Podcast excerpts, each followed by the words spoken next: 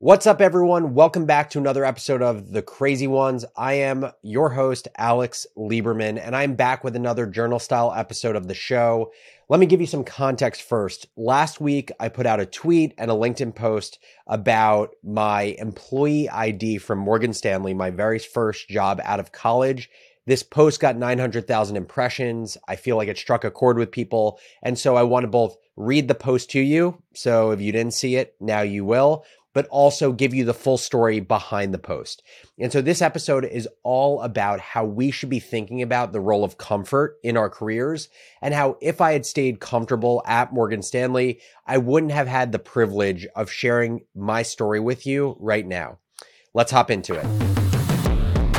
What's up, everyone? I'm Alex Lieberman. Yo, this is Jesse Pujji. And this is The Crazy Ones.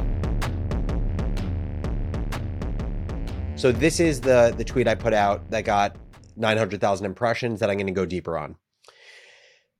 Found this puppy in my closet yesterday. By the way, I was given a lot of grief for using the word puppy there. It was my employee badge from Morgan Stanley in 2015. There's no real reason to hold on to it anymore. It has no utility, but I'll never throw it out because of what it symbolizes.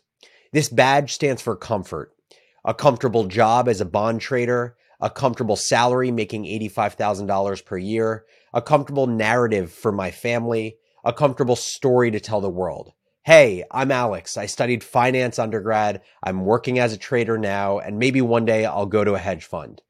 But there was actually nothing comfortable about this job. I didn't enjoy it. My first boss treated me like shit. I wasn't operating within my zone of genius. The job required deep mathematical and analytical skills. My zone centers around creativity, storytelling, and relationships. I felt lost, inadequate professionally, and knew deep down this story of comfort was a delusion. A delusion created by the comfort of stagnancy and the comfort of doing what was expected. So, yes, this badge stands for comfort, but what it really stands for are the perils of comfort, the mirage that comfort creates. And that to be truly comfortable long term, you must accept discomfort today. Because if I subscribed to comfort then, I'd still be in that job or one like it, feeling inadequate, out of place, short of my potential, and ironically, incredibly uncomfortable end tweet. If you actually, we can link to it in the show notes, but if you go to the actual tweet, there's a picture of my Morgan Stanley ID from 2015. I was at Morgan Stanley from 2015 to 2016. I look very young there. Um, so you can check out the post. As I reflect on this story and I reflect on my first job as I'm talking about it out loud, I think the most interesting thing about this post is that being comfortable actually becomes incredibly uncomfortable over time. And I think that's because there is this difference between external comfort and internal comfort that we don't talk about. We are given a definition of comfort by the world that we are taught to believe in. That a corporate job is less risky than a non corporate job. That strong work life balance is important. That getting paid more is better than getting paid less. But internally, I think we as people have a way more nuanced view of comfort internally. Some of us feel most comfortable when we're growing and acquiring skills quickly. Some of us feel most comfortable when we're obsessed with something and actually don't have perfect work life balance at points at all. Some of us feel most comfortable when we feel true ownership over the work we're doing. And so my view is that when our external comfort and our internal comfort are out of whack, we ironically feel very uncomfortable in life.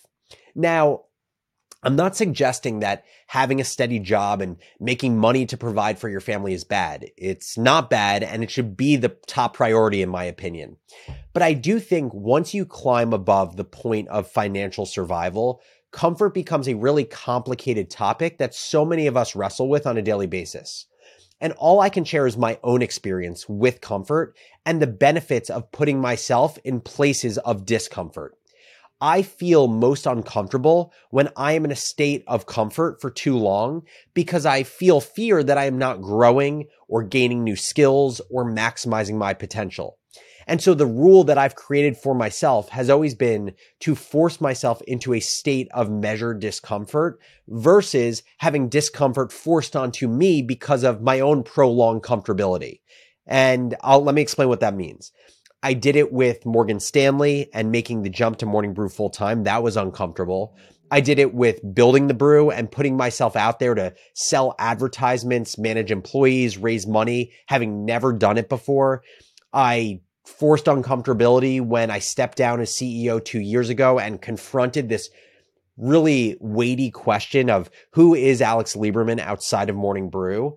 But let me go a little bit deeper with this because I used the phrase before of measured discomfort. And measured discomfort in my mind is different than just simply being uncomfortable. I think this idea of forcing yourself to be uncomfortable and avoid comfort in your life is a kind of tired cliche that has merit, but it needs to be qualified. Like everyone says, right? I'm not the first person who said, you know, in order to be comfortable in your life, you have to accept discomfort, but there's not nearly enough nuance there. First off, being comfortable at times in your life isn't necessarily a bad thing at all. If you've just had a family and you're in the process of moving into a new house and your only sense of stability is your comfortable job, I think that is totally fine. And forcing discomfort in your career at that moment in time isn't necessarily the best move. Second point here is all discomfort isn't created equal. Just as we make educated bets in our lives on the partners we want to be with long term, or we make educated bets as entrepreneurs on new products we want to launch or new initiatives we want to start, the way that you introduce discomfort into your life should be equally as educated and measured. And so for me, whenever I am forcing discomfort into my life, I'm always trying to put myself in situations where some high percentage of the uncomfortable situation leans into these foundational skills that I am already great at. Things like creating content, storytelling, building relationships.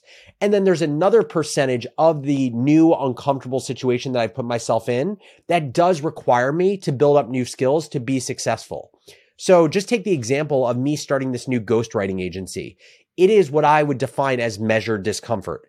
I am starting an agency business, which I've never done. I'm charging clients directly for something, which I've never done. I'm looking for a CEO from day one, which I've never done.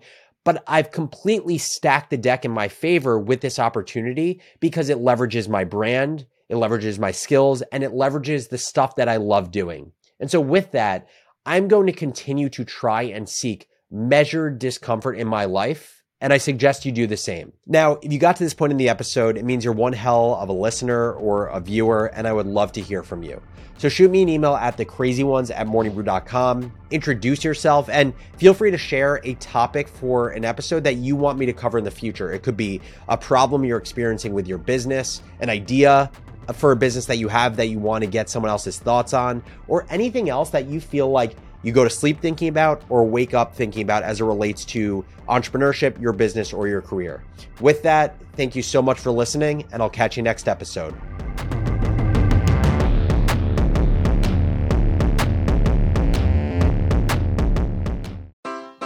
Take your business further with the smart and flexible American Express Business Gold Card. It offers flexible spending capacity that adapts to your business. You can also earn up to $395 in annual statement credits on eligible purchases at select business merchants. That's the powerful backing of American Express. Terms apply. Learn more at americanexpress.com slash business gold card.